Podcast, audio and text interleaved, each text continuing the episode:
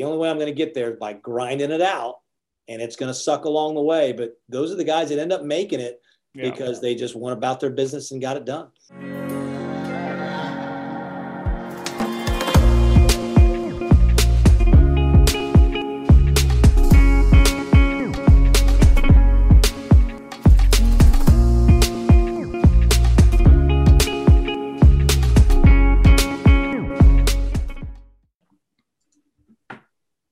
Welcome back to another episode of Champion School. Champion School, where we teach something. you know, that's what I'm saying. Like, we need something. Bang, right there. Yeah. If you have a, an idea for a tagline, it used to be mindset, leadership, culture, but that was kind of just, I don't know if that's a good enough tagline. Is it? Maybe it is, but we need like a saying, like where champions go to work.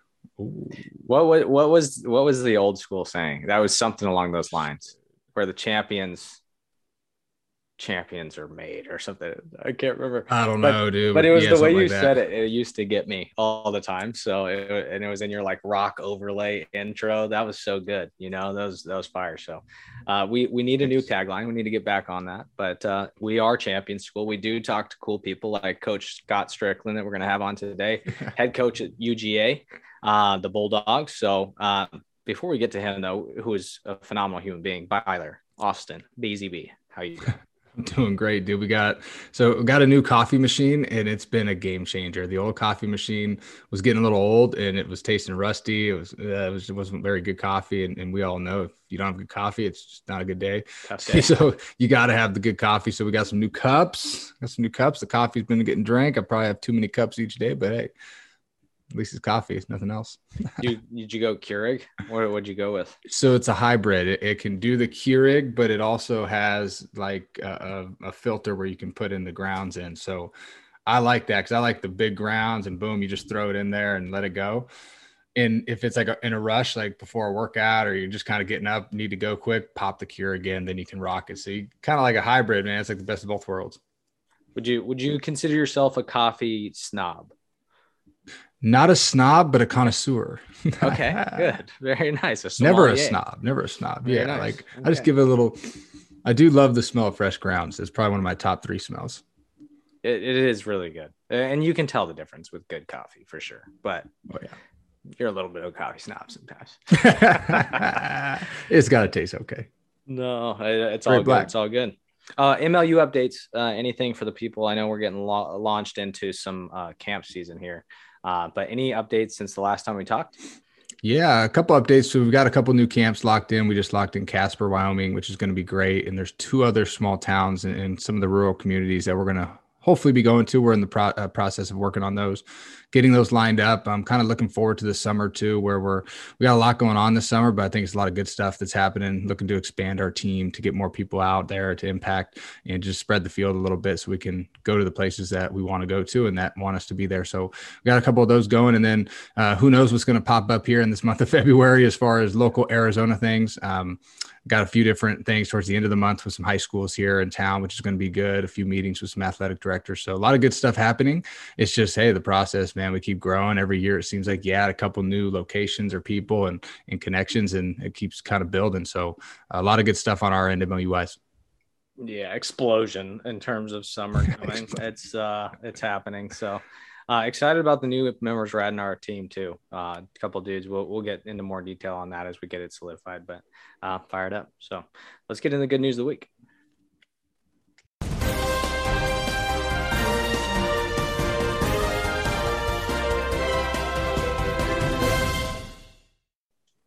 good news of the week this week uh, i have two really cool interesting stories uh, one from your future neck of the woods this summer uh, this first one coming from sweden. So uh, we talk about uh, avoiding anxiety chronic anxiety. It, it, comes up with a lot of people. There's the numbers are continually going up. Um, but there's a study in sweden that shows exercise is the best way to alleviate symptoms of chronic anxiety without drugs or therapy, period, flat out. Said most patients in a 12 week circuit training cycle went from moderate to high level of resting anxiety to low level without a doubt. And every one of them saw some sort of improvement. So uh, we always preach it, you know, and, and Coach Powers is the one grinding us on the track to make sure we are in fantastic shape. But um, a huge study. What, what do you think about that? And and I know it's something that you're always talking about with kids too it's it's a must. You don't feel the same if you don't go work out. It's just it's just a fact man. It's it's the difference in you feeling good all day long versus like kind of feeling like you let yourself down or you need to move or you just feel kind of lethargic and gross. It's crazy that when you go out and expend even if it's just 30 minutes of physical activity you're spending energy to gain energy. That's how i look at it. So you're investing in your energy spent to receive more energy throughout the rest of the day and sustain that energy in a, a much healthier way. So i totally agree with the the study. I think it's awesome and i think everybody needs to get moving. Move your body. Let's go. That's right. No, I like it. I like it. I think what what is the Austin Byler uh, workout right now? Like what what are you doing? Uh, uh, it's I'm sure it's a little bit different than back in the day, but what, what are you doing now in your workouts? It's it's all through my man Decker, man. It depends on yeah. if I show up. That's the first part. I got to show Who's up. Decker for those uh, that don't know? Yeah, so my guy Kyle Decker, he runs uh, Foothills Athletic Sports Training here in Arizona. Does a great job. He's worked with a lot of great athletes over the years. Uh, I worked with him from ooh, since about sixth grade till still to this day. I mean, through my playing days and everything. So the dude's been awesome. He's done a lot of great things. He's really helped me just mentally, physically, emotionally, nutritionally, right, in all the different categories, helping just teach me and, and kind of just coach me up on a lot of things. So I go with whatever he says, man. So there's some bear crawls involved. There's some crazy ab stuff, a lot of outside the box stuff, some deadlifts here and there. I don't try to squat much, but he'll add that in every once in a while. And then um, a lot of just different workouts that push your body in, in these different types of ways that really help get the most out of you. So that's the big one. If I miss my workout, I always walk or I go run or I ride my bike or all three. it depends on the day. So today is a bike ride day. I'm going to hit a bike ride this afternoon. I'm excited about it. Is uh, are you doing heavy weights still or is it like lower weight, you know, body weight, more stuff like that? More but it, uh, it's a mix, right? It's a mix. So there are some heavy weights, like the deadlifts. We got pretty heavy, at least for what I felt was heavy this last week.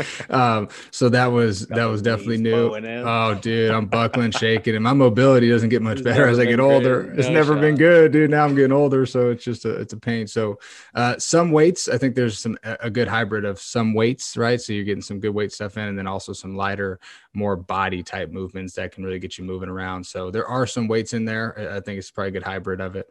Uh, I really like the mix though that he does and and he gets after. So it's uh it's been very beneficial for sure, especially when I'm in there doing it consistently. It's been a huge mental boost for sure. Shout out to Decker, getting your mind right. Shout out. Love it. Um, so question for you now uh, on to story number two. Have you ever been put in a situation where like you were immediately like morally checked into like, hey, am I going to make this happen? Am I the guy in this situation? Uh, random example would be like some guy snatches a purse on a train, but you could stop him. I don't know. Ooh. Have you has, has there ever been a situation like that that comes to mind for you that that has happened before? Not that really comes to mind. The only one was the other couple months ago when there was the fire and I had to call 911 for the first time. There you go. so I saw the fire. I knew there's a lot of homeless people in the canal. I knew it was probably something going on over there that caused the fire, but I thought it was fake at first. I'm like, why? This looks weird. I've never seen this. Yeah. So at, at that point, I kind of looked around and I, and I was like, should I call the police? I think I was on the phone with you. I'm like, I think I need to get off the phone and call 911. so uh, that was one where I called them. And then, like, literally five minutes later, they showed up, put it out. They're walking around and, um, I kind of felt good about it. So that was probably the only time where I've really been put into those situations. Um, other than that, there's nothing I can really think of. Well, let me ramp drastic. that situation up. No, I got it. That's perfect. So let me ramp the situation up for you. Where were you at when that happened in your apartment, right? Yeah. Yeah. Okay. So imagine you're walking down the street and that house is on fire and you don't hear any. Oh. Thing. What are you doing there? Oh, I'm calling right there, no doubt. If I'm walking down the street and I see a house on fire, I'm calling ASAP. Okay. Now I'm not going head first into the house though. No way. One dude. more. Let me ramp it up one more time you get that call in, maybe you haven't called yet. Three kids come out of the house and say that their mom and and younger brother are still inside. Now what do you do? I probably go in. Probably go I in. Took fire science for two years in high school, man. I got I got some. You got some knowledge. knowledge. Good. Let me let me replay this for you. Quick story. Again, this is uh, Good News Network has has brought this one. This is written by Good News Network. That's all I got. Uh, dude is walking by this house or driving by this house at super early in the morning. He was already late for work. Ryan Passborg. Uh, that situation happens, dude. Three kids are walking, wow. like he pulls in because he doesn't hear any sirens. Three kids come walking out and say that their mom and, and four year old brother are still inside. He goes inside, crawls on his hands and knees underneath the smoke because it was tough to see, bumps into a four year old child, pulls him out, goes back in, grabs the mom, pulls her out. Just some random wow. dude late to work. Imagine if he wasn't late to work, he wouldn't have even been Yo, on scene. Like think about how life saying, works. right? That's crazy. Like maybe that dude, you know, hit snooze today, and that is what saved that woman's life and child. I don't know. Who knows? Yeah. It, so. dude, that is wild. What a Crazy hero. That's insane. that's the good news. That needs to be all over the uh, main networks. That's yeah, that's sure. out. That was actually out there in uh, Wyoming, which is why I gave, had to give you that shout out. I, I saw that Jamestown. I think Jamestown. Jamestown. I think I don't know how close it is, but we'll sure. figure it out. I'm going out there next week. We'll, get the lay of the land, or more just Can't be that far. It's Wyoming. a lot of open space out there. that's right. Uh, anyways, Wyoming, Laramie, go Bison. Uh, yeah. Let's get into Chew on This, presented by Grinds.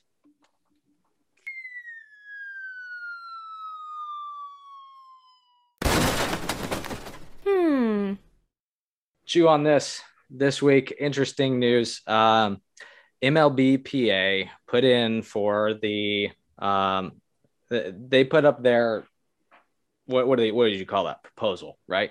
They said, hey, this is what we're asking for.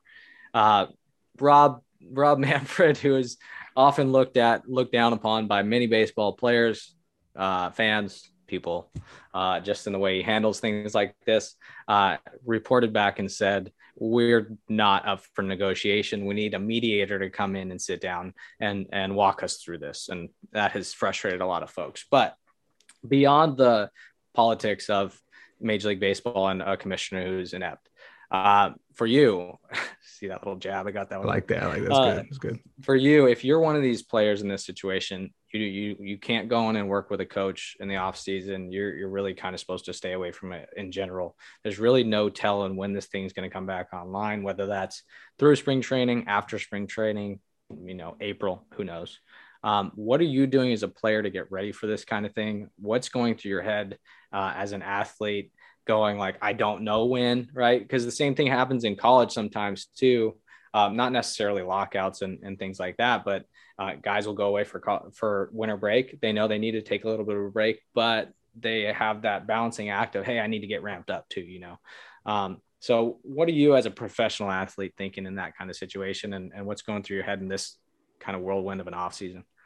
I'm definitely frustrated. You know, I, I would definitely be frustrated. That's the easy thing because all it takes is a is a, is a, a mature conversation to find some equilibrium amongst the situation. I mean, that's really all it is but it never works that way. So it's uh, so I'm frustrated, but you can't control it. Right? It's totally out of your control, unfortunately, which is the tough part. And I think uncertainty breeds a lot of fear and a lot of anxiety and worry for a lot of people, especially if you're one of those guys who's kind of on the fringe of like this is kind of your yeah. make or break year. So um, I'm keeping my head down. I'm working my tail off in whatever facility or, or off season location that I'm in uh, wherever I'm at, doesn't matter. I'm getting my work in daily, preparing like a season's happening, preparing like I'm going to spring training in a week or two, preparing like everything's still full go. Now, once we find out more details and obviously it's probably going to be pushed back a little bit if not for a long time and uh, really just sustaining that work ethic which is the hardest thing. But i think at this point you got to get off the social media you got to get off a lot of the distractions you got to find a good crew that you can stay around so that you aren't subject to those distractions. Because the worst thing you could do is get on social media say something you don't really mean but you're in the heat of the moment and then now you're looked at uh, or judged upon due to what you said and it could potentially affect your career in a negative way. So i think that's probably the biggest thing is like i know you want to voice your opinion but also like kind of understand the situation staying in your lane doing your things keep working um, kind of fly under the radar and, and make sure that you are ready to go game ready by the time this stuff ends because who knows it might end and it's like hey we got to go out and play. So yeah. uh, challenging for sure but you got to find a way to keep working and that's why you're professional. Yeah uh, and we're looking at two big names in the sport that jumped into that conversation yesterday or two days ago in Max Scherzer and Marcus Stroman. Um, those dudes know how to handle their business. They definitely get their work in on the offseason. There's no doubt about it. for me as a maybe even an up and coming player or somewhere in that ranks, like I'm letting the big dogs take care of the the, the talk, right? Like do your mm-hmm. thing. My head is down, bro. Like I have I was never in a position as a, a college athlete, a professional athlete to go, you know, I can run my mouth a little, right? like keep your head down, go to work. I don't know. Tough times. Uh, I'm hoping for a season personally. Uh, hopefully it starts on time, but I think that the things that the players are fighting for are the right things. You know, I think mm-hmm. especially the service time manipulation point uh, where you can keep a guy in the minor leagues three days longer to extend his life under your organization and pay him pennies when your name's Kris Bryant and you deserve yeah. a little bit more than that. and you're an all star coming up. Like, give, give me a break, dude. dude. Give it's the ridiculous. players what they need and deserve, and give the fans what they want, man. They give them the time under their belt. And when the player's ready, he's ready. Yeah. The problem so, is anyway. it doesn't it doesn't do any good for anybody. Like it hurts no, everyone. So right. the owners they lose money, the players they don't get to go play, the fans don't get to watch the game. So now people lose interest. We're already losing interest. You're trying all these things mm-hmm. to try and speed up the game, but in reality, like none of it's actually speeding up the game much. So why are we like trying all these outside the box ideas that are ruining the game of what we've created? We're trying to manipulate it and make it way more robotic and all this stuff. Say what you want, and, and there might be some good or some bad to each one of these ideas that they're trying out, but at the end of the day, man, you're really just hurting the whole sport in general. I mean, football is mm-hmm. kind of on the rise after this last year. They, they had a really good year, I believe, at least from excitement wise. Um, NBA has been rolling for a little bit. Um, the MLB just lagging behind, but it's the leadership at the top. It's no doubt. It's why it's been lagging behind for a while. So they need to figure out a way to, to change the leadership or do something about this and come to an agreement. What are you doing? And we'll extend this for a little bit because it's interesting.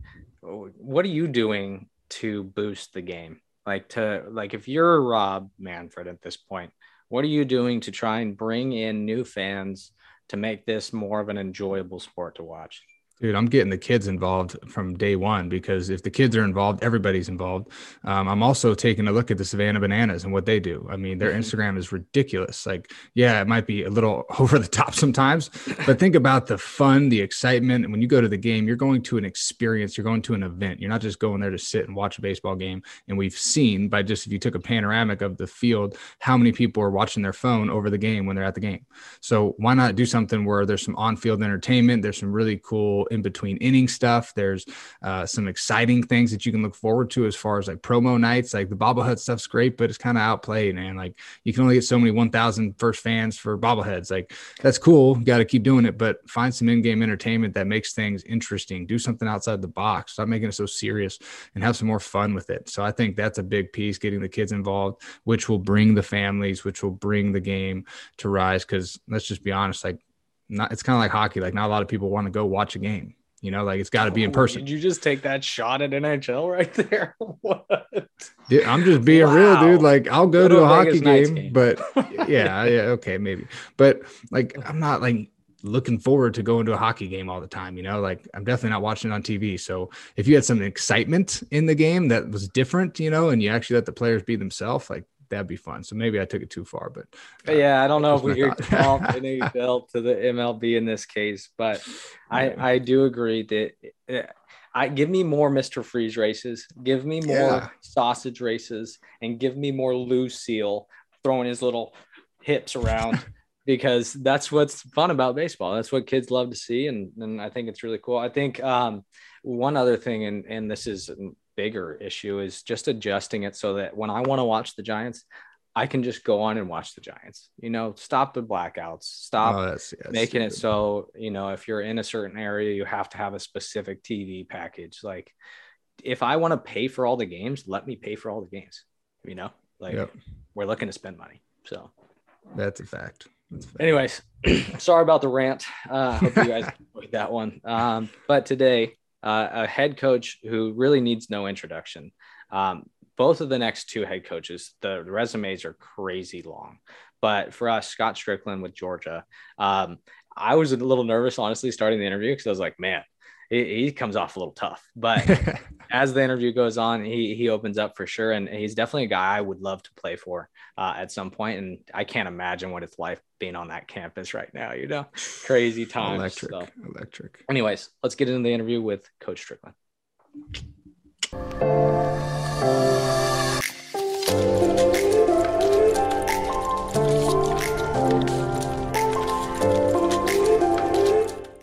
Awesome. Welcome back, everybody, to another episode of Champion School. I'm Austin Byler. We've got Jared Perkins, Ray Mack, and a very special guest, University of Georgia's head baseball coach, Scott Stricklin. Um, coach, welcome to the show, man. We're excited to have you. How are you doing today? Doing great. Thanks for having me, guys. Yeah, man, we're pumped, man. So uh, we just kind of dive right into it, man. I want to dive into your story. You kind of did some research. I know you played a little professional ball. Um, obviously had a lot of success in college, and then you've had so much success as a head coach at a couple different stops. Um, but diving into your story, what really led you into the coaching atmosphere and saying, "Hey, I want to be a head coach one day," or even just go coach college baseball? Well, just growing up, that's all I did. I played sports, whatever season it was. That's what I played, and you know, I go back to you know, with the, the kids in our neighborhood, you know, heck, when Wimbledon was going on, we're playing tennis. When you know the United States won the gold medal in hockey, we're out there trying to play hockey in our driveway. I mean, just we, whatever it was, we tried to do it. We love playing sports, and and uh, you know, I had two uh, two teachers as parents, so education was important. But I loved sports and loved athletics, and always wanted to be a part of it. And when I got to college and, and got to Kent State, I played for Danny Hall, who is now the head coach at Georgia Tech. So makes it interesting now. It's our arch rival, and he was my mentor and my head coach. Uh, you know, I just realized this, this is what I want to do. I, I want to do what he's doing. And uh, so after I got done playing pro ball, just got into it, took the volunteer route. I actually coached for him at Georgia Tech and and just knew this is what I wanted to do. Didn't know if it was going to happen because I was two and a half years as a volunteer, and, and that's tough sledding. That's hard to do. And just finally got a break and – I got my first real coaching gig at Vanderbilt and, and just kind of went on from there. It's amazing, man. And I know for for Ray Mack down there, he, he spent a lot of time in the volley, right? I'm sure you can attest to that, Ray Mack, but uh, kind of bouncing around, right? Different places. And, and you mentioned the opportunity, right? Having that right opportunity. Um, for a young head coach, or sorry, for a young coach out there, for anybody who's in those positions, right? Volley, ops, whatever it might be, who's trying to work their way up, but just doesn't see the end of the tunnel yet and, and can't see the light. Um, I guess what is your best advice to some of those young coaches out there that are in the middle of the grind? And I know it's easy to kind of look ahead and say, hey, if I get there, if I can go here, I'm looking for other jobs. Um, but being present, like what is maybe some of your best advice to any young head coaches out there? Well, you got to be where your feet are. And, mm-hmm. uh, you know, it's, it's great to set goals and it's great to, to have ambition and, and want to go, you know, to a certain level, but you're not going to get there looking for it. It's only going to come there and come to you if you take care of your business in the present and where you currently are. And, you know, it's we all do it. We all daydream. We all wish and hope. But if if we're not doing the things that are adding up to success, if we're not taking care of our business where we currently are, the future is not going to be where it needs to be. So you got to take care of where you are, and you have to have goals and you have to have ambition.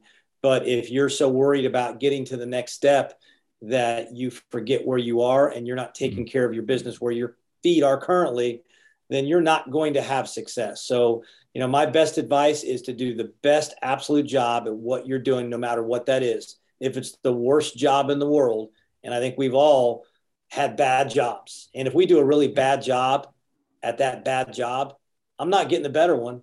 Why would someone give me a better job if I can't even do the bad job right? So, do the absolute best job you can at whatever job that is. And it's amazing how things work out. Success isn't guaranteed but I tell you what's guaranteed: not having success is guaranteed if you don't take care of your business where you currently are. That is really good. That is really, really good. And um, kind of mentioning that, right? Like, I think it's easy for us to look ahead and, like you said, kind of daydream. And I think we all do that sometimes where it's like, what if I get here? Or, or for you, SEC, right? Very big conference, one of the best baseball conferences in the world. Um, high level competition, right? Facing dudes every day. Um, I'm kind of curious, and I'll kick it off to Ray Mack. I know it, it, looks good on the outside, right? Because hey, head coach, you've had a lot of success over your years, right? You've done a great job impacting players. Um, I think you've coached a few of my old buddies, Jared Walsh and Hunter Cole, uh, I believe, uh, some great dudes. And uh, looking at that, I know that it doesn't come easy. Um, and there's a lot of adversity that we have to face. There's a lot of challenges, and we're big on, on overcoming challenges. And for you, what were maybe some of those times in your coaching career that you faced a little adversity? You had a challenge that you had to overcome, and it kind of took you to dig down deep and and overcome some of those challenges? Well, my first year as a head coach at Kent State, I, I inherited a team uh, that had a lot of talent on it. But uh, to be honest with you, I didn't do a very good job my first year at Kent. We, we, were more talented than uh, than what we showed win win loss record wise. And I can remember after that first year thinking, "Oh no, am I in over my head? Am I going to be able to do this?" We all question ourselves when we finally get an opportunity to to do what we've always wanted to do. It, can I really do this? And I'll never forget getting a phone call from uh, then athletic director at Kent State, Laing Kennedy, and he said, "Scott, I hired you because you're the right person. You're the right man for this job. We believe in you." I know this year didn't go the way you thought it was going to go, but you're going to have success because of how you do things. Just keep doing what you do. We believe in you. And I, I can't tell you how great that made me feel. Just, whew, good. The, the, the boss believes in me. And I think that's important. And I think that's important for our players to hear from the coaches like, hey, man, you know, we're hard on you, but we believe in you. And we're hard on you for a reason because we believe in you. And so he, he just gave me that vote of confidence, and we went on. We won eight straight championships after that, and uh, we, we, had a ton of success at Kent State. Um, and and I told this story the other day to a friend of mine. When I left Kent, you know, people in Kent State thought I was really smart because we had really good teams. We won championships. we went to Omaha in 2012. Man, Coach Stricklin, what a great coach! He's so smart. He's so intuitive. I go to Georgia, and we weren't very good for our first few years, and all of a sudden I got dumb in a hurry and uh, coaches become really smart when you have really good players that all buy in and all going in the same direction. We had good players here. Uh, we didn't have enough. We didn't have enough depth in this league, and we had to build that. But we also had to get everybody on board buying in, and that's really tough for any new coach. And I think any coach can relate to that. When you take over a program and you're a new voice, you're a different personality you're going to have guys straying away a little bit and maybe just listening with one ear and at some point not listening with either ears. And uh, and that's a challenge. You have to get everybody going in the same direction. And i think that as a new coach we all go through that. And yeah certainly my first few years mm-hmm. here were very very difficult trying to turn things around trying to get them going in the direction that we wanted to go in. And uh, it took four full years to do that. And uh, i'm just grateful that greg mcgarity our athletic director when i first got here had the patience to believe in us and to see that hey this is going in the right direction. It might not be going as fast as what we all want it to go in but you know he believed in us. So to have success you got to have you got to have people that believe in you and that give you that opportunity. And i've had that along the way. That is so yeah. good right those SEC fans really expect that thing to happen right away. I know that for sure. So, um, I wanted to ask you when you're making that shift, right? You're taking over a new team or a, or a new group. What is it that you're doing? Maybe you and your staff are doing to help get everybody to pull on that same side of the rope. Well, just to be honest with them. And I can remember our first team meeting when I came here to Georgia was, hey, this is going to be different. And for some of you, that difference is going to be good. And for some of you, that difference is going to be bad. And you have got to get to the mindset that this is where we are. These are the circumstances. I'm your head coach. These are your new assistant coaches. We're going to do things differently. Whether you think it's good or bad, you don't have a whole lot of control over that. You have to adjust and you have to buy in. So we talked about the buy in right from the start that it's going to be different. We were really, really hard on those early teams. And you can ask Hunter Cole, you can ask Jared Walsh. there were a lot of days they didn't like me. And uh, because we were trying to challenge them and trying to this is the way it's going to be in order to be successful at this level or really any level things aren't going to be easy and uh, we made it hard on those earlier teams to try to change that mindset and sometimes it was good sometimes it was bad and and uh, but we just didn't come in here and say hey you guys we're not going to change anything we're just going to do things the way they were because we came in for a reason um, you know we had struggled at georgia and uh, we needed a, a change in the program. And we came in here and it was difficult. It was hard. Uh, I don't, I'm not going to say I sat here and made every decision the right way. You just kind of do things the way you think are best and uh, hopefully get things turned around. And, you know, again, it took some time, but uh, we got it turned around. But yeah, for sure, because you're competitive. I mean, I think you guys won that series at Vandy last year. You had a great year. Um, I, the one stat that stood out to me, though, reading your bio more, was you had 27 SEC first year or SEC spring academic honor roll. So, like to, to be able to maintain that off the field and on the field is is just key. Um, some of the coaches that you have, Sean Kenny was an old USD. I coached a USD for a little bit, old USD guy. Um, what has your staff meant to you and and helping shape this thing? You have some really good dudes underneath you.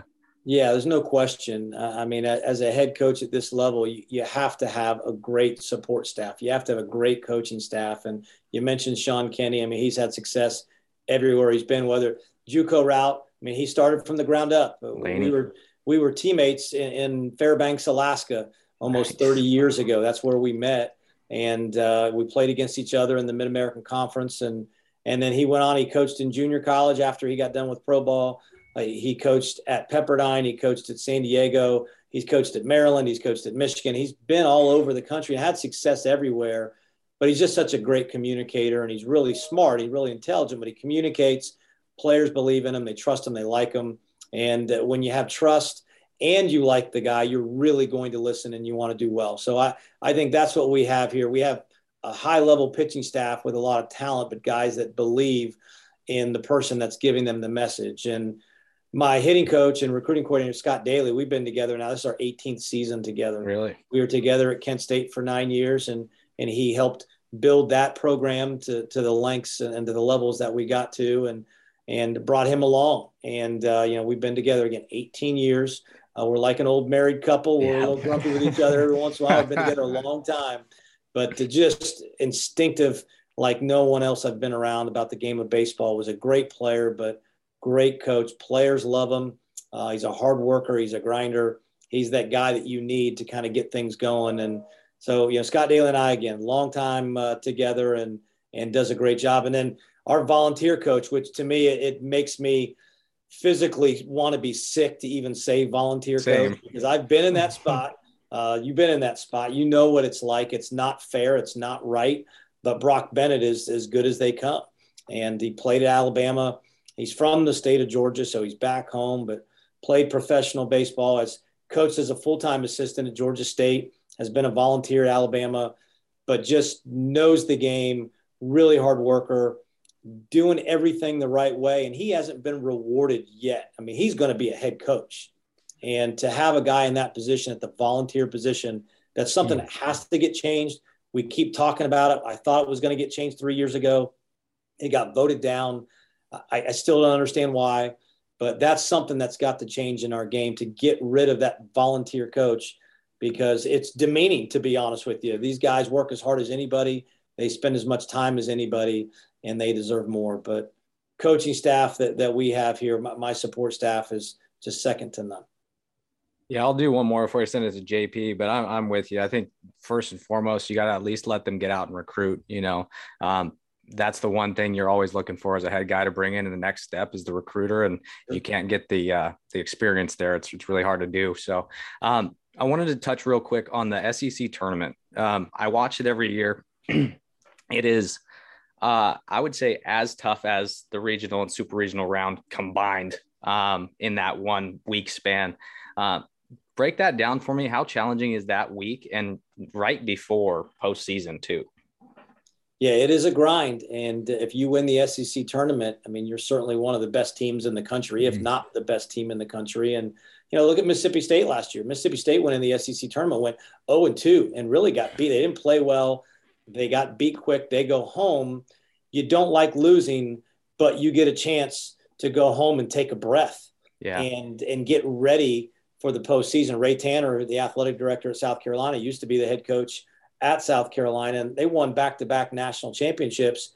In both of those seasons, I believe they went 0 and 2 in the SEC tournament. Really? So the SEC tournament, it's a tricky thing because you want to win every game that you play.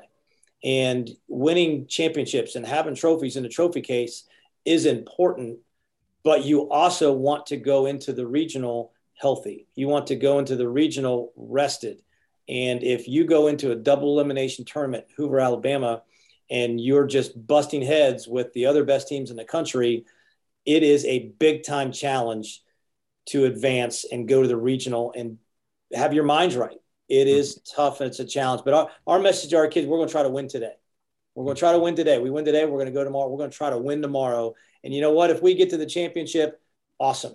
We're ready. We're going to we're going to try to win that championship game. In 2019, we got to the semifinals, and we had to move our pitching around a little bit. Emerson Hancock had mono. And it was a good type of mono where the doctor, if there's such a thing as a good type of mono, the doctor cleared him You know, you hey, you can pitch. It's not the kind. The spleen was fine. You can pitch, but you're going to have some fatigue. So we had to have him on a pitch count. We were going to start Tony Locey in game one of the regionals. We knew we were going to be a number one seed. Tony Locey is going to be our Friday night starter against a four seed the following week. So you can't throw him on Sunday. Yeah. And Emerson's on a pitch count. So we decided that we're going to pitch Emerson on a pitch count and then bring Tony in behind him. That gives us the best chance to win today to get to the semi to get to the finals. Mm-hmm. And we ended up losing that game. I think Ole Miss beat us four to two. It was a really good baseball game. We didn't win that game, but we were doing everything we could to win that day. But mm-hmm. we also had the regionals in mind. So that's the thing that makes it different is you still have to have your face up and your eyes up thinking ahead to make sure that we're ready for the postseason. But we want to win today too. So it is a big time challenge. It you know, talent levels off the charts, the competitive levels off the charts. But you've also got to think and look ahead just a little bit to that regional round. Go ahead, Jared.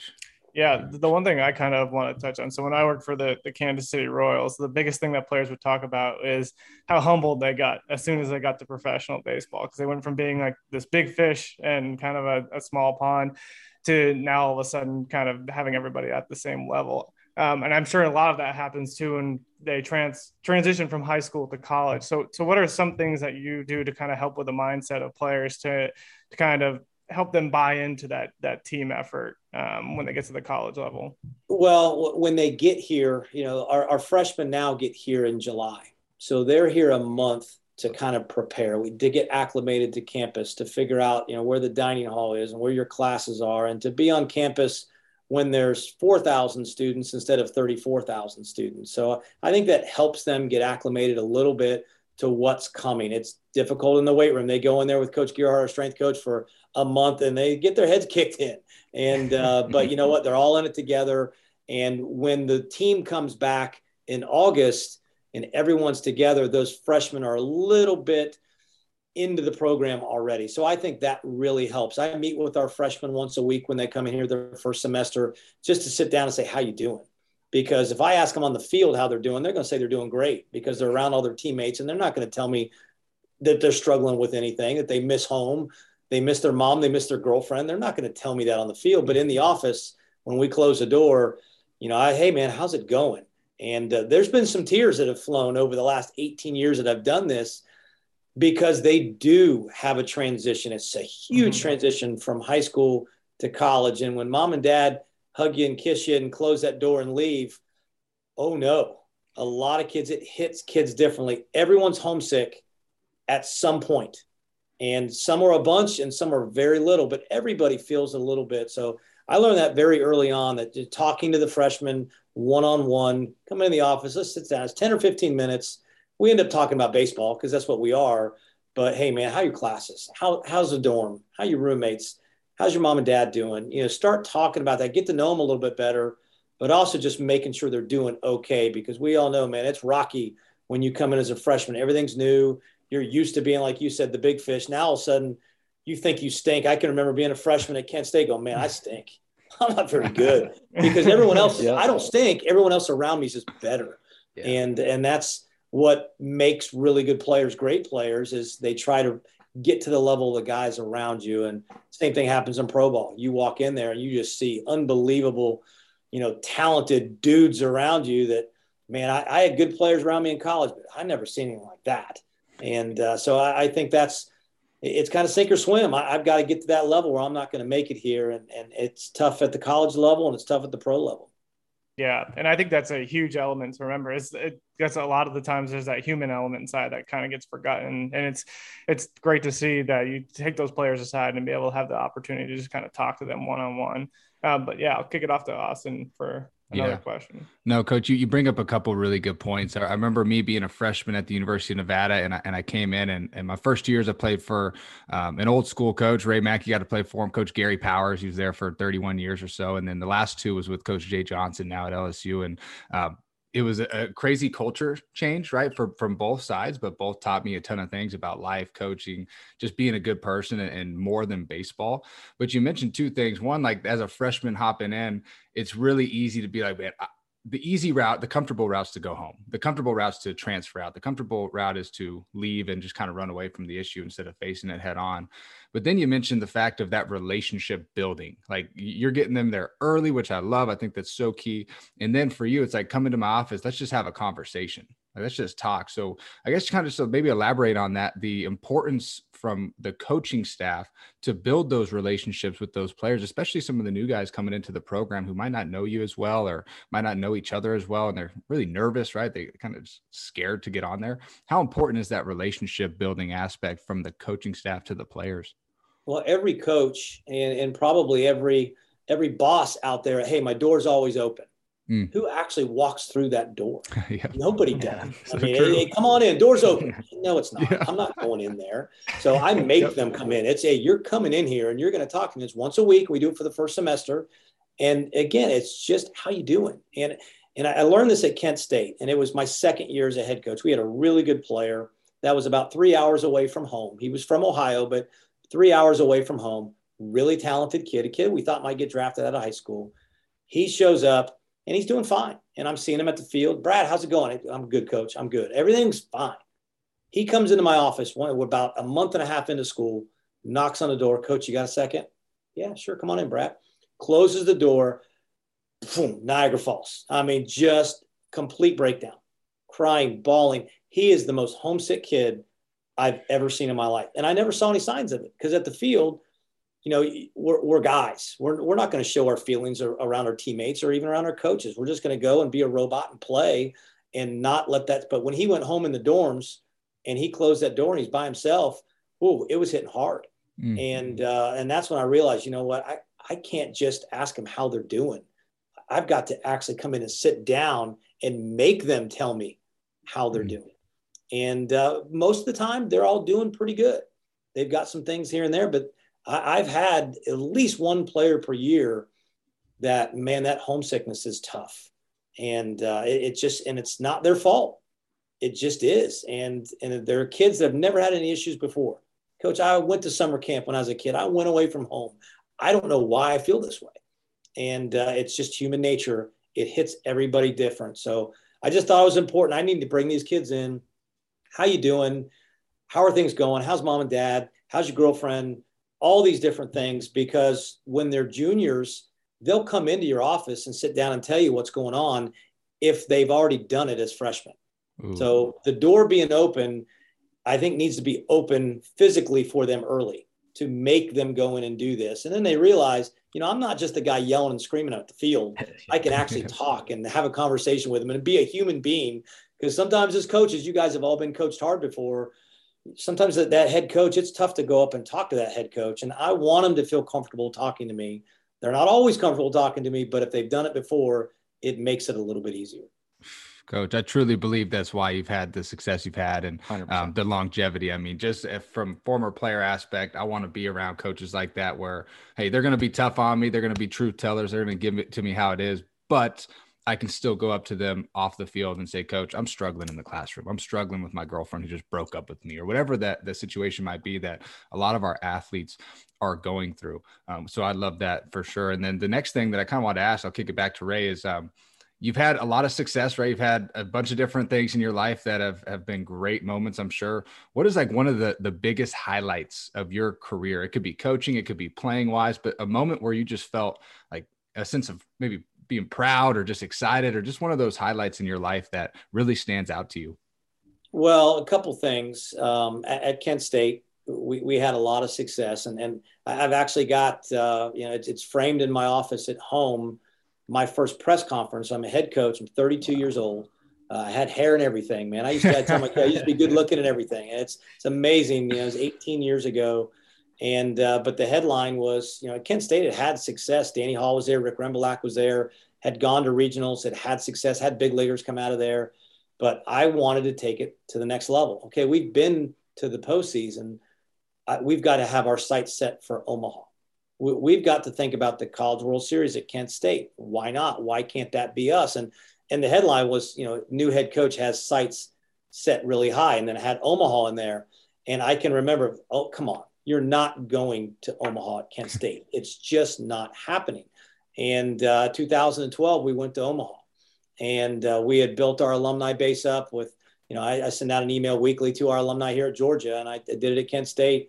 They knew our team, they knew what we were doing, they were invested and involved in our program, and walking into the Kent State official restaurant in Omaha, and all of our fans, but we had over hundred former players there, and that was really cool for me to watch. Say, you know what, this is what we've built, and we've done. Really, really proud to do that at my alma mater and, and to get to Omaha to, to win a game.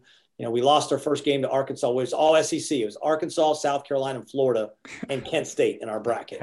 And wow. uh, we, we lost opening game to Arkansas, and we beat Florida, who arguably was the most talented team ever. Uh, they had, I think, five or six first rounders on that team, and just found a way to win. I don't know how we did. We we won that game and and then lost a tight one to, to South Carolina, but we finished fifth in the country uh, at Kent State. So that's a really proud moment for me. And then the other thing is is turning this program around. We went four years of of struggling, of trying to get it right. And in year five, we were a number one national seed. In year six, we were a number one national seed. In year seven, we were ranked number two in the country when it got shut down. So you know, we've been able to build this thing and to be consistent. Last year, I thought we were really good. We were beat up. I thought we should have been in the postseason that would have been the first time in Georgia history that we were in the postseason three consecutive seasons. Wow. 18 and 19, we were in. 20, obviously, we would have been in, but we weren't. Season got shut down. So 2021, that would have been the first time in the history of Georgia baseball being in the postseason three years in a row. And we got snubbed. We didn't get in. And uh, that hurt. That was a challenge. But now we're preseason ranked in the top 15. I think we've got a really good club. So just overall being proud of what we've been able to do at Georgia to build a consistent winner, to bring our fan base a really good product on the field, and to challenge to get back to Omaha. That's that's what's in front of us now. How nice is amazing. it playing in front of that fan base too? You guys, have, your attendance records are just continuing to climb. It seems, but yeah, it's it's really cool. Athens is if you've never been to Athens, it should be a bucket list place to visit. It's the, the best college town in America. I'm biased when I say that, but it gets voted that every single year. Uh, it's it's just a great college town you know, Foley Field, our field is it's not a 10,000 seat stadium. It's it it seats about we get about 4,000 with a sellout, but you're right on top of the action. It's a great setting, has a Wrigley Field, Fenway Park kind of feel to it. We're in the middle of a neighborhood, so it, it's just it's just an awesome awesome setting, a great place to play. You go on the road and you're playing at Mississippi State or LSU or Arkansas. It's just insane. It just really is, and I still pinch myself to this day you know, I, I come into the office, I'm like, I can't believe I'm here. I'm from Athens, Ohio, and now I'm in Athens, Georgia, at the University of Georgia. How did this happen? How am I here? And just really fortunate, really lucky, and I don't take that for granted.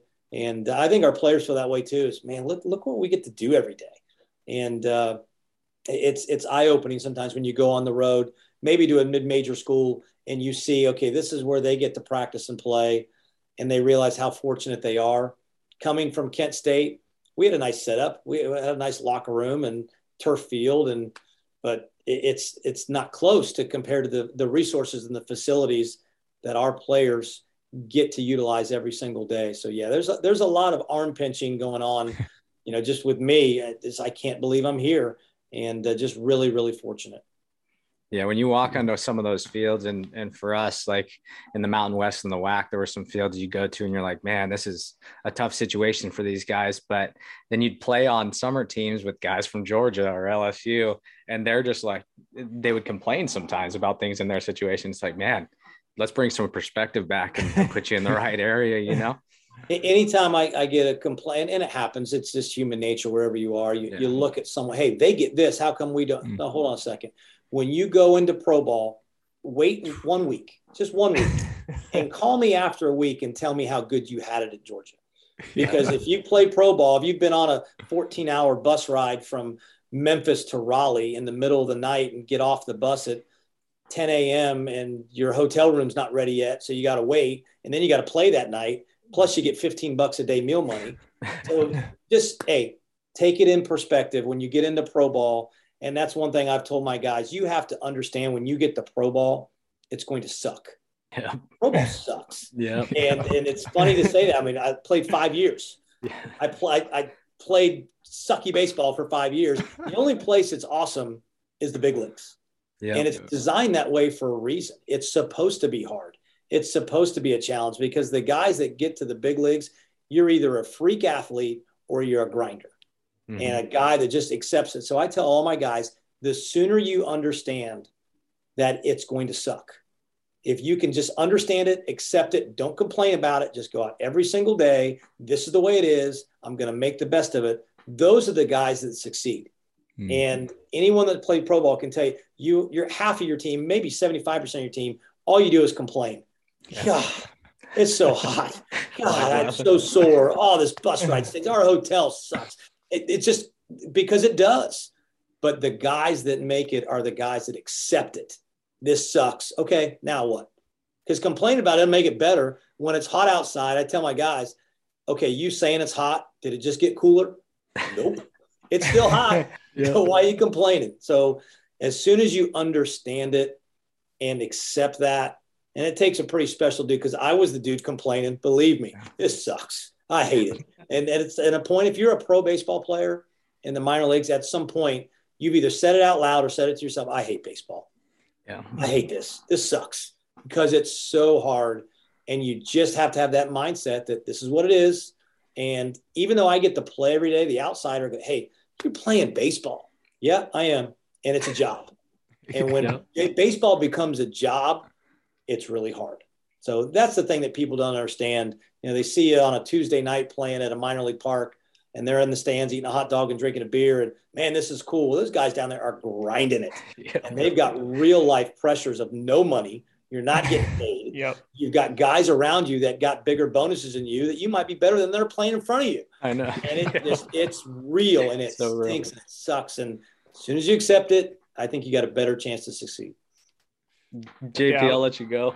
Uh, I was just gonna say I was working. At, I worked in that Arizona Complex League, and those guys are 6 a.m. wake ups, play 9, 10 a.m. in the morning games in 100 degree weather, and that that was every day. And it was I think they got one day off a week, so it was like basically Monday through Saturday games, and then they had Sunday off. It It's brutal. It- one of my favorite lines. It was from our our uh, minor league equipment manager in instructional league. My first year with the Minnesota Twins, and anyone that's with the Twins uh, knows who I'm talking about. Wayne Hattaway, just an absolute icon in the the Twins. He just passed away two years ago, but Wayne was in charge of giving us six inch Subway subs at lunch. Six weeks. This is instructional league back in 1993. Went six weeks instructionally. We had six inch Subway subs, cold cut combos or tuna Every for day. six straight weeks for lunch. And we had a player, uh, Ryan Lane, who's now coaching in college. And, and Ryan, I, I reminded him of this story. It's one of my favorite quotes ever. About four weeks in, Ryan Lane comes in and just says to Wayne, Wayne, what are the chances that we have something different than Subway tomorrow? He goes, about as much chance you got making it to the big leagues. Jeez. died laughing. I mean, it was so funny, right off the cuff. And that's what it is, man. It's so hard. And it is Yeah. the chances of a regular minor league dude making it to the big leagues is slim and none. It Mhm. just is. And you've got to find a way to accept that. The only way I'm going to get there is by grinding it out. And it's going to suck along the way. But those are the guys that end up making it Yeah. because they just went about their business and got it done. Yeah, Yeah. I saw a statistic the other day. I think it's 90% of minor leaguers will be released in Oh, their absolutely. career. Wow. Yeah. Yeah. Yeah, and it's a world game now. It's it's gotten so much harder now with you know the, the you know obviously Dominican Republic and Venezuela, but now Mhm. you've got Korean players and Australian players and Japanese players. It's a world game now, and it's the best of the best. And I mean to go watch a double or triple A game, it's so high level, it's so Mhm. unbelievable. And the stuff that the coming out of the, the pitcher's hands right now, everything's 95 plus with life. And that guy's not in the big leagues Yeah. and it's just so hard to get there and then it's so hard to stay there and to stay healthy and to fight off the younger guys coming up trying to take your job it's it's so so difficult. And the guys that make it and make a living and do really well at it I mean, it's just again freak athlete or grinder and the superstars are both. You know the mike Mhm. trouts of the world the derek jeters of the world freak athletes but grinders those are the guys that are superstars Yeah, that's huge. And it, you're bringing back some flashbacks, some good memories and bad memories. I remember going to Clinton, Iowa, and it smelled like freaking cow Paper mill. everywhere. Yeah, paper mill, man. Look how pumped he is. It was Yeah, like- I- you you just I just smelled it. You just said. Thank you. Clinton, Clinton, has the paper mills, and Cedar Rapids has the uh, the sugar, uh, yeah. the corn the corn syrup for the cereals and you you get off the what is that smell? Yeah. It's oh, just man. it's the factories, it's blue collar, man, it's middle America. Yeah. I'm having like like nightmares right now. I remember walking into our hotel, we get there exactly what you named. Hey, it's like 10 a.m. It's not ready. And then we finally get in, we've got like an hour to shower and get ready. And we go into the to the to the bathroom and I look at my towel and there's blood on my towel. There's like bugs crawling around the hotel. I'm like, this is where we are for the next three days. Like what? And then you go outside, there's no relief because it's 95 humid and it smells like that. It's like yeah, where are you gonna go? I mean, you're on the road, you don't have a car. You're at a Motel 6 off an exit. There's an Applebee's across the road that I can't afford to eat at because I only got 15 bucks for the day. so, you know, your strategy is to sleep in as long as you can yeah. to still go down and get a Danish from the continental breakfast to save you. Then go back and maybe play video games or take a nap. And then you go to the field at 3 30, 4 o'clock, and you play cards and then you play a game and then you get back and then you order pizza and then you sleep until noon and do it again and it's Groundhog Day. That's a minor league life, and it is brutal hard. Uh, you know, hey, do you get some weightlifting down the road? Where am I going to lift? The Motel Six doesn't have a weight room, so what am I going to do? And it's just the minor league life, especially the lower levels, are so so difficult. And to to be able to get to double and triple A and have a chance to get to the big leagues, just a chance to get there, uh, it's it's a huge challenge. Yeah, this is so good. I love it, coach, and and thanks for the honesty with it. I love it. it's so spot on. It's so it's spot it on. It is what it is. I love it. Um, and, and really like going to that point, it's like, hey, if you have the chance, and and you're one of those guys who's in those rounds, like obviously first rounder, you probably a good chance you're going to go. But if you're in those rounds where you're looking at it, like I have the chance to go to this environment with where my the football game's got to be just insane, right? Absolutely out of this world.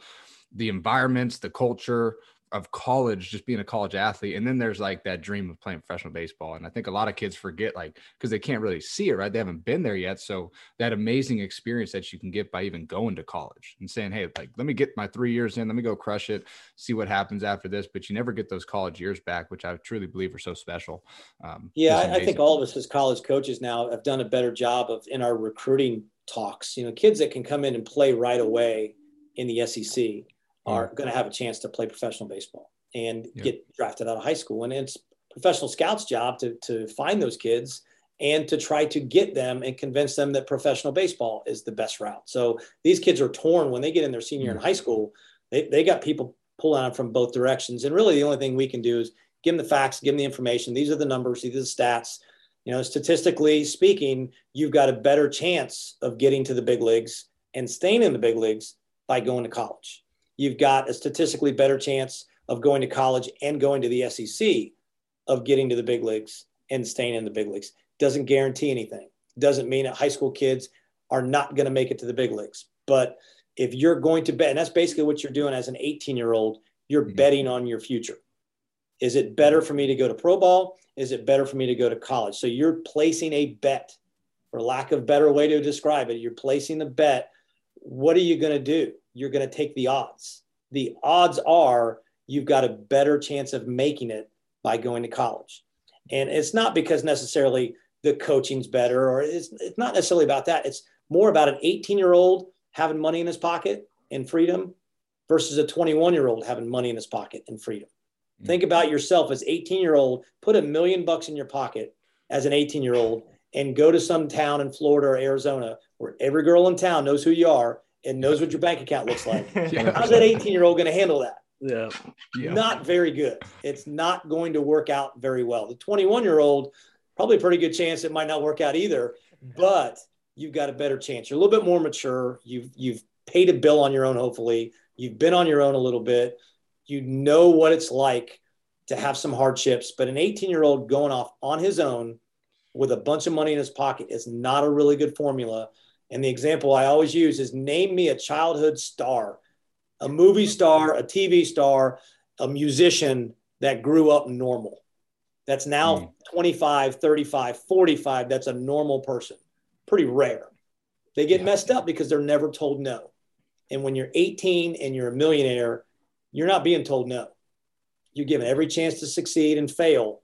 and uh, that's not necessarily a, a good combination. So we just talk about growing up.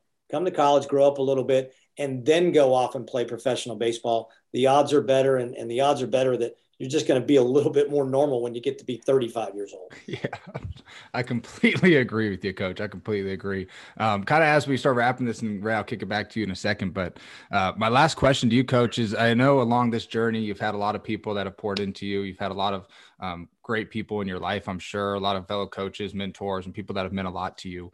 Um, who's been somebody that just stands out in your mind that's been one of your your best mentors who's kind of taken you under their wing and, and just help kind of lead you through this process, maybe in your early coaching days or even up until now? But who's like that one person, that mentor for you in your life that just meant a lot to you and uh, maybe kind of elaborate on why?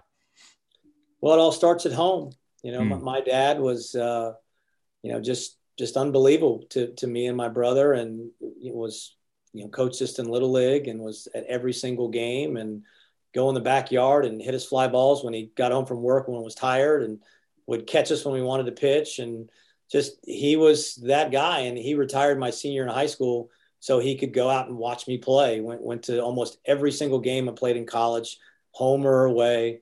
Um, you know so him and my mom and dad they they traveled everywhere and when I got into professional baseball, they were able to take long road trips and uh, and go watch us play and and just be there. So you know, my, my dad just passed away a couple weeks ago.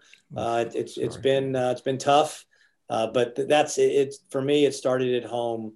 That he was a he was a butt kicker. He kicked us in the ass regularly, and uh, and it made us tougher.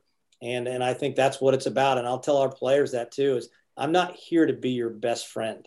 There are times that you're mad at mom and dad because they tell you what to do or what you can and cannot do or take things away from you. Well, that's part of my job too. And so you're not going to love me every single day, but you need to respect what we're trying to do. And that's what my dad taught me is it was tough love. This is the way it's going to be. If you don't do it right, I'm going to kick you in the ass. And, uh, but he gave me a lot of pats on the back and a lot of hugs too. So it all, for me, it started at home and, and, uh, you know, miss him terribly.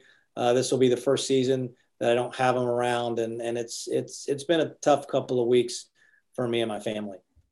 Coach, we're definitely sorry to hear that, man, and sending you prayers and blessings your way. And um, just that impact that he's had in your life is is absolutely incredible. And I know he's going to be with you throughout this whole season um, and right there by your side. But Ray Mac, I'll kick it off to you as we kind of wrap this up.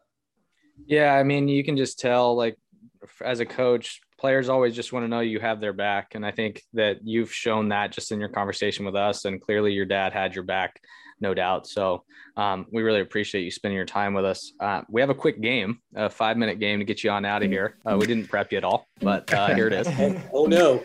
Uh, it's called On It or Off It. I'm going to go through 10 things quick. You're going to tell me you're on it, you're for it, or you're off it. You're not really about it, and just a quick sentence as to why.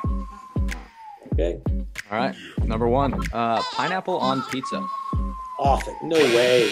Absolutely not. Hard pineapple, I'm fine by itself.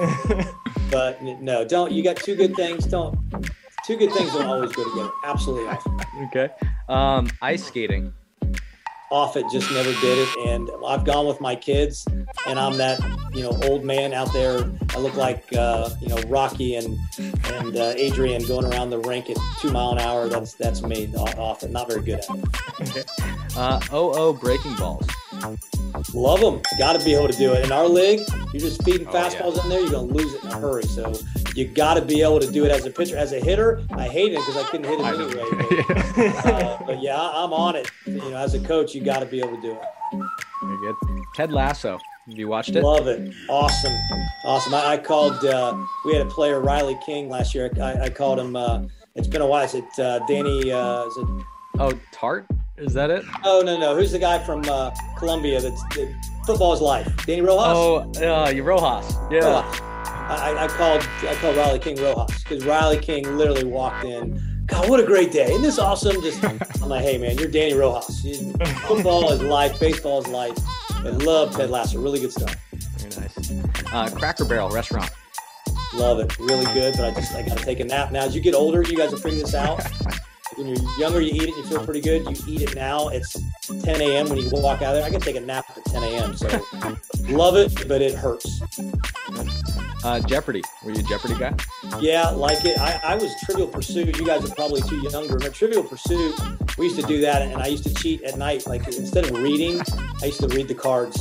Oh, just, nice. You know, I, I made made it up that I'm trying to get more knowledge and get smarter, but I was basically cheating ahead of time just so I could be smarter. But yeah, I feel pretty smart when I can knock off a few Jeopardies. I did that the other night. I got like three or four in a row and felt pretty good. But it was all uh, 80s rock music, which is kind of my kind of my wheelhouse. And then it went into something science, and I was screwed. So Yeah. yeah, I love it, but uh, it's amazing how dumb I am. hey, you're not showing up on Friday without a scouting report. So, that's, Exactly right. um, expanding the regionals to 32 host sites. I like it. I, I think having as many uh, home opportunities as possible. Uh, I think it helps our game. It, it helps the mid majors. You know, Kent State, we were never going to host a regional, and uh, now all of a sudden you get it to 32. I think it gives a great opportunity, and and just gives more teams a better chance to advance. And and I think college baseball should be played on campuses as much as possible and giving those teams from the north and spreading our game around. You know, UConn, they need to host. Michigan needs to host. You know, those teams need to host. And if you expand it to 32, it gives more teams opportunities. And some of those mid majors can sneak in there too. I like that. Uh, Top Gun. Love it. Absolutely love it. I'm, I'm still waiting. I, I don't. Did I miss it? Did Top Gun 2 come out? I keep seeing I don't think trailers so. for it. But uh, yeah, 1986. I remember where I was when I first watched it. So yeah, I was uh, 14 years old, uh, loving that stuff. The, the, crazy thing about it though is you guys have probably never seen the movie Revenge of the Nerds. You ever seen that? I have. I have Okay, well Goose, Goose was the nerd, and Revenge of the Nerds. Goose was Gilbert. And Really? he was just the the it just he was a computer nerd and got picked on and got beat on, and now all of a sudden he's the cool guy in Top Gun. So that was the hardest part for me. Hold on a second, Gilbert is now a cool guy. So that that was That's awesome. Chick Fil A. love it, absolutely love it. And, and Raven on Sundays, it's an unbelievable marketing scheme. They do it because that's their core principles.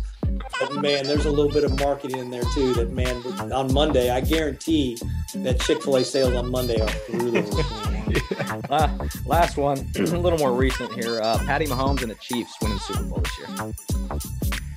It's really, really hard to bet against that guy. That guy's really good. Uh, but you know what? The, the second greatest quarterback in Athens high school history from Athens, Ohio, Joe Burrow, is facing. And I say that, and everyone kind of looks at me funny. Yeah, I played quarterback, and no, that's a joke. I was awful at quarterback. Joe Burrow, same high school, and uh, man, that guy can compete. He's really good.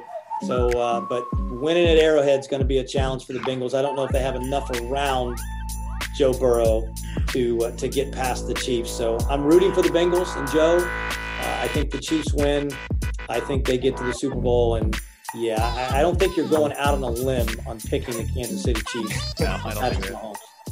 I don't think so either. That was great. We, we're going to sit down on every other, every one, once in a while and just chat it up with you, man. This has been fun. Come on, let's do it. Yeah, it's awesome, Coach. We appreciate your time, man. I know you're busy, and, and for you to take the time out of your day to do something like this, we we truly appreciate that. And uh, uh, go Cowboys, go Cowboys! I had I'll to throw it in there. with- I'll just finish that one with a go Dogs and a go Browns. I'm a, Brown, I'm a lowly Browns fan. Oh, and it's man. really, really hard. And the only thing I told my son a long time ago, he's 17 now, but when we were in Ohio, and you know, he he just on Sunday he was miserable along with me, and like, Daddy, what? Why why are we Browns fans? Because we're loyal. Because we're loyal. That's the only answer I could give him. So uh, it's it's tough, but I've I've come this far. I'm gonna I'm gonna keep rooting for him. Yeah, like, loyalty right there, man. Loyal. Loyal to the soil. I love it, man. Well, we appreciate your time, Coach. We're sending you guys the best of luck this year, this spring, um, and definitely going to be pulling for you guys. So we appreciate you coming on here, man, and uh, spending some time with us. Okay, thanks guys. Appreciate it. Thanks, coach. Take care. All right, we're back. Uh, what a cool interview and a great dude. Um, and and I can't imagine being a head coach at a uh, SEC program or or really any big Power Five program, but to be doing it at a school that just won a national championship for football too is kind of just mind blowing. What do you think about the interview with Coach Stricklin? I thought it was awesome. You said it in the intro, man. Like I, I, would love to play for somebody like this who sets the standards, holds each other accountable, but it's the open door policy where he gets to build relationships with his players. I think that was one of the biggest parts that stuck out to me is that we've interviewed a lot of really good coaches and and whether it's a coach, whether it's an instructor, whether it's just an individual, the common theme is the common theme and is building relationships with your players and with your teammates and that's something that we've seen with all the successful coaches and all the successful programs that we've had on here is they build relationships they take the time to get to know their players. And so that was something that really stuck out to me. Uh, i could hear it from a couple of their old guys that i played with in, in summer leagues before that loved it right? They loved their experience there. I mean how can you not? It's got to be an electric environment right now with football and where they're going. But uh, just a great job of, of connecting with players, building those relationships, and then setting the standard for their team and program, um, and then never wavering. You know, I think for him, like setting that standard as a head coach is important because now everybody knows what to expect. So, um, really enjoyed the interview. Yeah, and, and any coach that's going to run in and call one of their players, uh, Danny, uh, what was his name? Danny. Uh, anyways, Ted Lasso. He loves Ted Lasso. I botched it in the interview. I botched it again. Uh, Danny Trejo. Uh, doesn't matter. Anyways, that's going to do it for us today. that's it. that's going to do it for us today. Coach, again, thank you so much. We're looking forward to watching you this year. We're going to be taking tabs on all you guys. Uh, SEC Network's going to get a lot of play this year. Uh, take it easy on our Tigers. So, anyways, uh, thank you all for listening. Uh, if you have any questions or want to check us out, MajorLeagueUniversity.com.